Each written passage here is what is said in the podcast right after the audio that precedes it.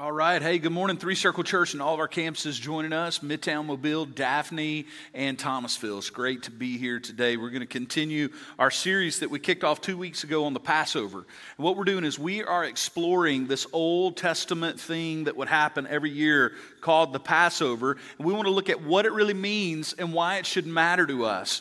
Why do we need to understand what was really going on at the Passover? And so, what we said is we're going to keep one foot in the upper room with Jesus and the disciples where he transformed uh, the Passover, and we're going to keep another foot over in Egypt where, uh, where God led his people out of Israel and out of slavery to the Egyptians. And we call that event the Passover where God had sent all of these plagues onto Egypt to get Pharaoh to let his people go. Pharaoh would not let his people go. And so that rhymed. That was a good song growing up in my kids' ministry. Oh, oh, Pharaoh, let my people go. Anyway, how many Baptists do we have in the room? You know what I'm talking about. All y'all smiling, all everybody else is like, Christians are weird. Okay, whatever. So, so that, that happened, and then God said, The last plague I'm going to bring, it's going to work. Uh, the, the, the death angel is going to come, fly through, and is going to take the firstborn. But my people will do a very specific thing. They will take an unblemished lamb and unleavened bread. They will sacrifice that lamb and put its blood on the doorpost. They will then take part in a ceremony with this unleavened bread. And those who do that, the death angel will pass over. That's why we call it the Passover. The, the angel will pass over their house. They will be saved. They will be protected. Well, not only did they do it that night, but they were instructed to do it every year to have a remembrance of what God did for them. But in week one, we did a comparison between Jesus, our Passover lamb, and every Passover lamb that had ever been before that time. And we showed that Jesus is the superior Passover lamb. We showed all the reasons why Jesus is the main event and all those things that happened. Every other Passover that happened in the Old Testament was simply a preview to the main event. So it's like when you go see the previews to a movie, you've not seen the movie yet, you just saw the previews. You need to go see the movie. Well, the Old Testament is a preview leading to the main event of Jesus. So let's go to the upper room now that we have looked at him as the Lamb of God, and let's look at the two different elements over the next couple of weeks that took place at the Lord's Supper and why it matters, why it should matter, why we need to understand it. We're going to look at the body of Christ, the bread, and the blood of Christ, the wine, the juice. Let's go to Matthew 26, 26. In the upper room, it says this Now, as they were eating, the disciples and Jesus, Jesus took bread and after blessing it, broke it and gave it to the disciples. And he said this this is important. He said, Take, eat, this is my body. All right, now what is going on there? Let's write this down. Jesus on that night transformed the last Passover, because that's the last official Passover, that night in that room. He transformed it into the first observance of the Lord's Supper ever. So on the same night, the last Passover became the first Lord's Supper. We don't have to do Passover anymore. Uh, we now do a thing called the Lord's Supper because Jesus transformed it.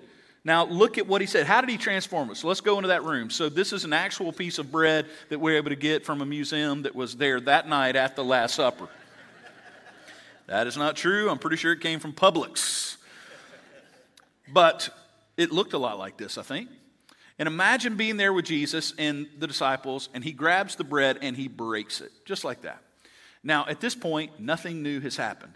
None of the, this has not grabbed the attention of the disciples yet. It's a beautiful ceremony, but they had done it their entire lives. There's nothing, nothing new about this. And they had also done this with Jesus. Every year that they had been with Jesus at the Passover, they took the Passover together. This was not new. What was new is what he said. He transformed it by what he said. And what did he say? He said, Now I'm going to tell you what this has meant all this time. Everything you've ever done has been a preview. I'm going to tell you what the movie is now. I'm going to let you know what's going on. This bread is my body. And the way I'm breaking it, it's going to be broken for you. Jesus transformed it. We need to understand that the Old Testament Passover and the New Testament supper that we celebrate both represent Christ and his redemptive work. You need to understand that. The guys will put that on the screen. It represents Christ and his redemptive work in our lives. It matters because it represents something. We should hold it in very high regard. And in fact, today we're going to look at the body of Christ and the bread. And I want today to convince you that the body of Christ should be seen as something beautiful, something that we hold in the highest of regard. Now, the Bible tells us that Jesus' human body was actually nothing special, that it was just a, it was a normal human body, and that if you would have looked at him, you wouldn't have said, oh man. Like, he didn't look like Thor from the Avengers. Captain America did not show up. He was a normal Jewish, human, early 30s male. That's what Jesus looked like. Not only that, but if we go to the cross, the Bible says his body, by the time he went through the torture, by the time he got to the cross, when they hung him on the cross, the Bible says you would not have wanted to look upon him, that he was horrific to look at, that he did not look human anymore. That you could not tell he was even human anymore. That's how badly they had broken and bruised and bloodied his body. Okay, so I'm going to try to convince you today, though, that that is beautiful. I'm going to try to convince you that the body of Christ is beautiful. And I want to tell you why today. Now, another thing Jesus did here that for many was weird because this isn't the first time he taught like this, is he said, This is my body, eat it. Okay, now, you do know the Roman Empire used that against Christians. They used this whole thing. The rumor that they put out there for the Roman Empire, wherever Christians were, is they said, Y'all do know Christians are cannibals, right? They eat flesh and drink blood. We'll prove it to you. They do it all the time. And ooh, this made people think that the Christians were weird. They were cannibals, and now uh, the, the Romans could persecute them, even have them executed in the most heinous of ways, because these are horrible, evil, wicked, cannibalistic people because they eat flesh and drink blood. But today, what I want you to see is, and Christians need to understand this what does Jesus mean when he says, Eat my flesh and drink my blood? He means spiritual. Eating his body was a spiritual concept, it was not a physical one. And that should help us all understand what he's talking about. Now, let me help you understand this concept. You are a human. How many humans do I have in the room? Just raise your hand. There's some wives going, I don't know about this one, looking at their husband right now. I'm telling you, he is. You were created by God, physical and spiritual. You have a spiritual dimension and a physical dimension, okay? Jesus comes and he understands that better than anyone, obviously, and he teaches us this concept. When he says, Eat of my flesh and drink of my blood, he's talking about a spiritual concept, not a physical one. He, the same thing happened when he was talking to Nicodemus on a rooftop. Nicodemus was a Pharisee. And Jesus was explaining to him, he said, Nicodemus, to enter the kingdom of God, you have to be born again.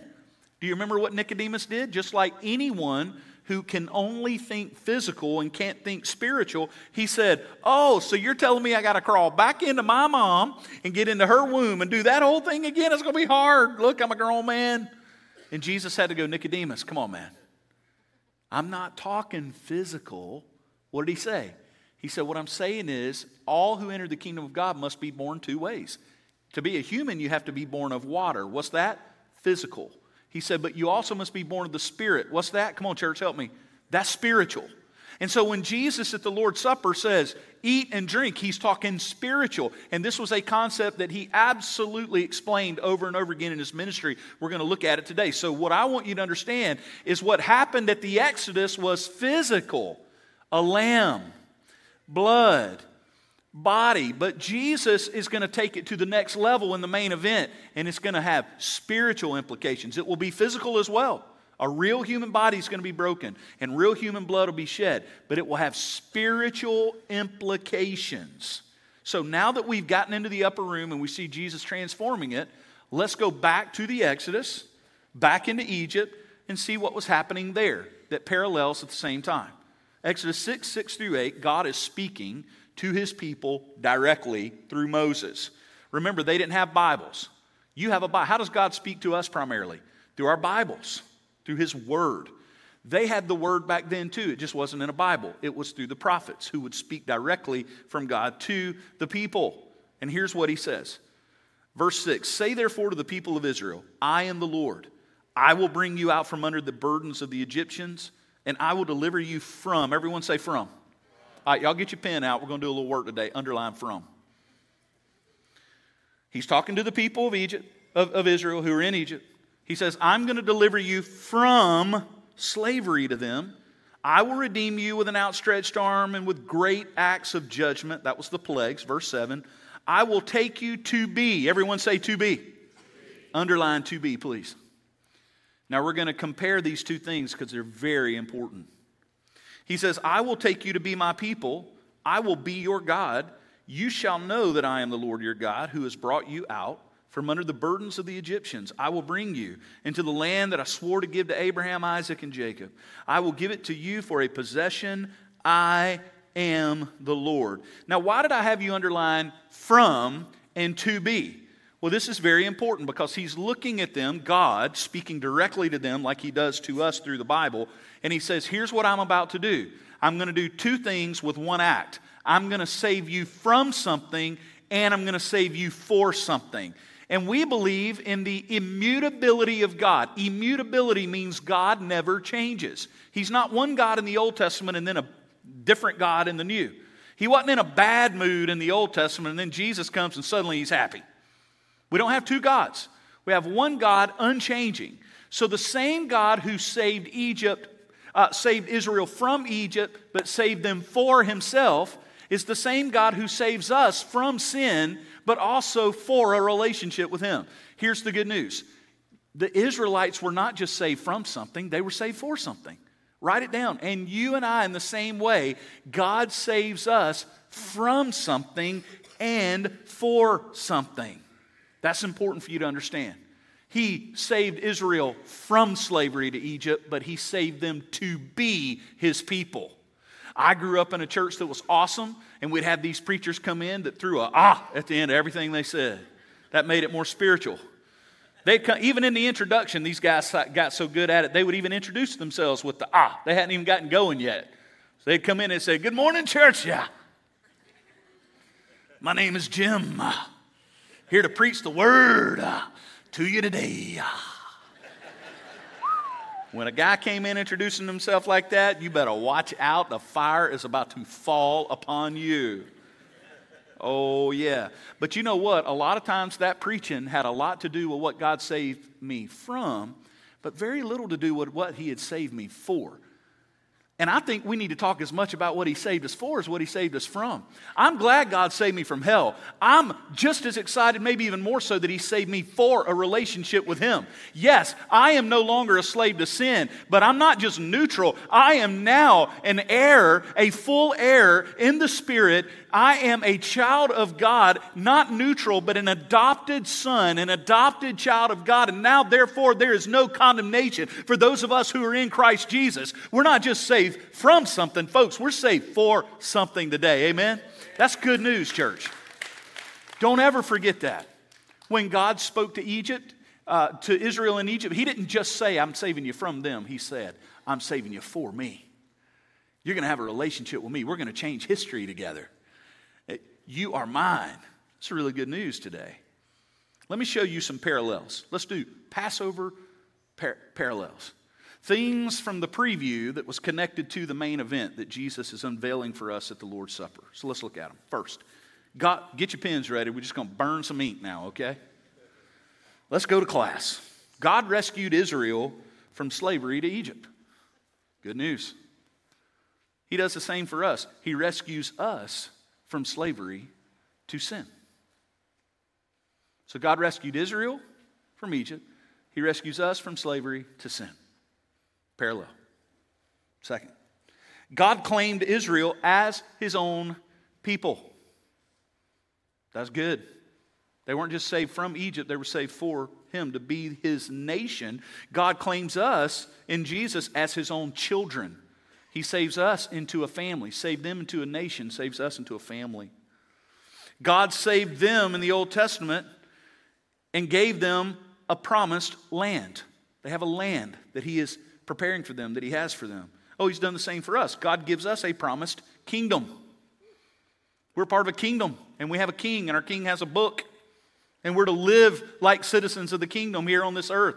We have dual citizenship, every Christian. So if you're an American Christian, you have citizenship in the United States and you have citizenship in the kingdom. Same. God guided his people. This is, this is a unique distinction about the living God. He talks to his people, he interacts with his people, and he interacted with the people of Israel through the prophets. He actually spoke to them, the living God speaking to humans. He does us as well. God guided them by fire at night and by cloud during the day, right? He did that. He guides us by his word. We have a Bible. God speaks to us, directly to us through his word. And then finally, the last one I want you to see a parallel. God was with them, fire at night, cloud by day. He wanted them to know that he was with them, his presence was with them. But there's only one thing better than God being with you. Jesus told his disciples, It's good that I go away because I'm going to send one who will help you. Remember that? Jesus was with them, so the disciples were like, Wait a minute. How can anything be better than you with us? Jesus says, I'm telling you, there's something better. Thomas is thinking, I doubt it, man. I doubt it. It's funnier in here than it is coming out, but I'm telling you, half the room just missed very quality joke. Very quality. What's the only thing better than God being with you? Him being in you. God was with them. He is in us by His Spirit. Do you see the parallels? Everything there was a preview to the main event that was coming. And they commemorated it every year. They commemorated what God did for them in the Exodus, and they were looking forward to the main event, what he was going to do.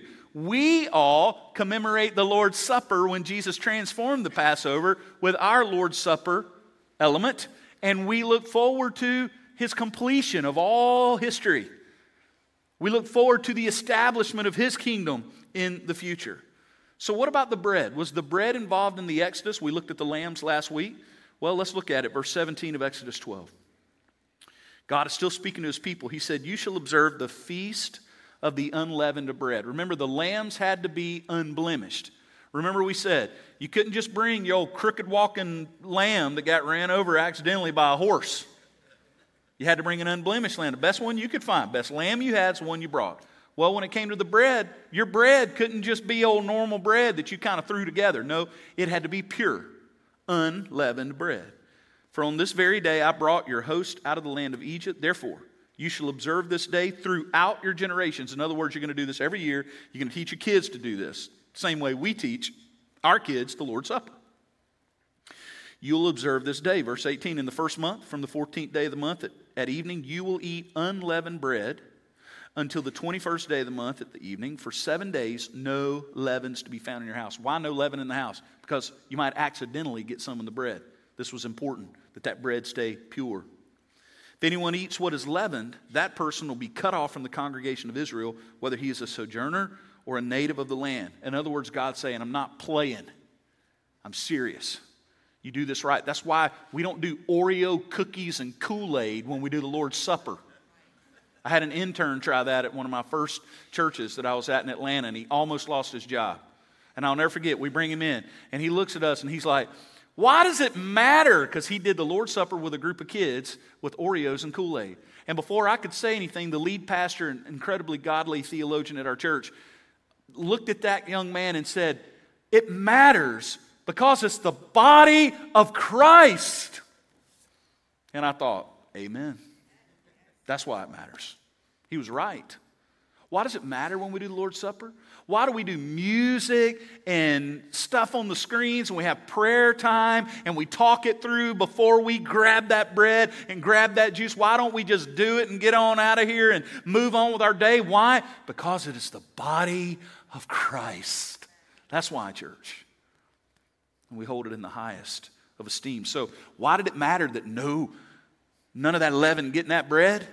Because the Passover bread represented the sinlessness of Jesus. That's why. Because Jesus would be pure in body and spirit. In Exodus 12 42, it says about that night, it was a night of watching by the Lord to bring them out of the land of Egypt. So, this same night, so, since he did that, that same night every year is a night of watching kept to the Lord. So, one, it was given to them by the Lord. Now it says when they would celebrate the Passover, they kept it to the Lord by all the people of Israel throughout all the generations. In other words, they received the Passover from God, right? That wasn't their idea. They didn't come to God and go, hey, we got a little deal for you here. I know you're sending the death angel. What if we get our best sheep, lambs?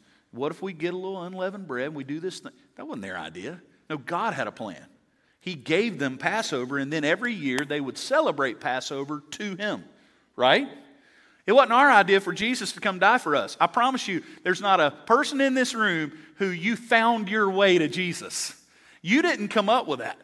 That was all God's gift to you, the gift of salvation, right, church? So when we take the Lord's Supper, and not only that, but we live this way, we live as Christians going, we are so grateful. We celebrate what Jesus gave us in both the ceremony and his actual body and sacrifice. So the bread of the Passover also represented God's provision to them, and it represents in the Lord's Supper his provision for us. The body of Christ was God providing for us. So your body didn't have to hang on a cross. So your body didn't have to be scourged. So your body did not have to go through the sacrifice. He stood in our place, perfect, sinless. That's why it matters. It's why Oreos and Kool Aid just won't do. No worries, we're not going to try that at Three Circle because we have a high view of what took place in Christ. Now, we just went back to the Old Testament. Let's step back to the New. Because when Jesus comes, so the Old Testament, remember, the people of the Old Testament had a relationship with bread. They had to do this unleavened bread thing every year for the Passover, but not only that, after God got them out of Egypt, they end up in the wilderness and they got no way to get food. And who, who shows up with bread every day? Their God. Manna from heaven comes down every day, and they would eat that manna. But now let me ask you a question Was it magic bread? Was there anything magical about the bread God gave them? No, it was normal bread because what did they have to do the next day? Eat again. So it's normal bread, their bodies used it, and the next day they'd be hungry again. That's just normal bread, right? They were used to bread. But Jesus comes along, and when Jesus comes, he begins to talk about bread again. Again, the Israelites very familiar with bread. They got a strong relationship with bread. Some of us today, we have a strong relationship with bread. We love bread so much they do the keto diet, which has no bread, and we decided, you know what? We'll make keto bread. You go to your grocery store, you find out what is keto bread? Butter that looks like bread, bacon fat that looks like bread. I don't know. If you look at the ingredients, is it bacon fat and butter? Anyway, all the keto people's like, leave my diet alone, man. Leave it alone. So Jesus comes, he talks about bread, right? Now, you know, we all understand that normal bread, normal food for the human, like it doesn't quench or feed us forever. You have to eat again. This is why a lot of y'all going to go on vacation this week. Spring break, summer's coming. You know, on vacation, you end up eating a lot. That's what you do on vacation. And how many times have you ever had a big lunch with everybody on your vacation? And you said, Whoa, that was a big lunch, man. I bet I, am not going to have to eat the rest of the day. That was so big. Then five o'clock rolls around. And everybody said the same thing. Y'all had two plates of appetizers, fried shrimp, and then you had the shrimp and seafood platter with the hush puppies and all that. And you washed that down with a Diet Coke so you'd feel better about yourself. Maybe a little key lime pie. And you're like, I will not eat the rest of the day. Five o'clock, everybody's looking at one another going, Where are we going to eat? Why is that? You got hungry again. That's what food does. Regular food, it doesn't, doesn't make it go away forever. You got to eat again. Jesus understood this, and the context of what we're about to read, watch this, is Jesus had multiplied bread and fish for the people. And it just kept multiplying, and they all filled their bellies. And then Jesus tries to get away from the crowd and they follow him. And when they catch up with him, he looks at them and he's like, You're not here because you love me or that you want to hear from me. You're here for more food. You want another fish sandwich. And Jesus begins to teach them that regular bread is easy for him. His father did it in the desert and he can do it now. He's proven to them he can do regular bread, but he's got a better one for them. He's come to do more. Look at John 6 32. Jesus said to them, Truly I say to you, it was not Moses who gave you bread from heaven. He's talking about the Israelites, but it was my Father. Watch this though. And my Father gives you the true bread from heaven. Oh, Jesus says there's normal bread, but then there's another kind of bread. It's true bread. Verse 33 For the bread of God is He. You might want to underline that. He's now saying the bread from God, the true bread, is a person. He's talking about himself. Who comes down from heaven and gives life to the world. Notice normal bread. What did bread that came in the Old Testament to the people do? It gave them nourishment temporarily. Jesus says there's a true bread that God's sending now who's a person who will give life not just to the person eating the bread in front of him, but to the whole world. Verse 34 They said to him, Sir, give us this bread always. Think about it. So they're all like, Oh, you got some bread that's that good? Bring it on. We want some of that, and we'd like a tub of butter to put on there too. Verse 35 Jesus said to them one of his great statements I am the bread of life. Whoever comes to me shall not hunger, and whoever believes in me shall never thirst. Jesus says, I am the bread. Remember, the Lord's Supper, Jesus took a physical thing and showed them that it was spiritual. Eat of the bread. It is my body. Well, before the Lord's Supper ever took place in front of a big old crowd, Jesus said to them, I am the bread of life. And when he said life, he could have chosen between two words in the Greek language. There's the word for life that is called bios. That means normal bread, just normal physical stuff. But he didn't say that. He said, I am the bread of a, another word. It's zoe. And write it down. Zoe means spiritual. Once again, Jesus is talking about spiritual things. Folks, hear me today. One of the biggest problems with humanity is that we're spiritual and physical, and we think we can fill our spiritual hunger with physical bread. And you can't. You never will. You'll starve to death spiritually your whole life. Jesus comes and he says, I can give you and I will give you normal bread, but what I really came to do is give you spiritual bread. See, humans were made physically to run off of physical bread, but you were made spiritually to run off of the spiritual bread of Christ. That's why. He goes on to, if you, if you think Jesus doesn't like to create an awkward moment and then make it even more awkward, look what he says next. Verse 56 Whoever feeds on my flesh and drinks my blood abides in me.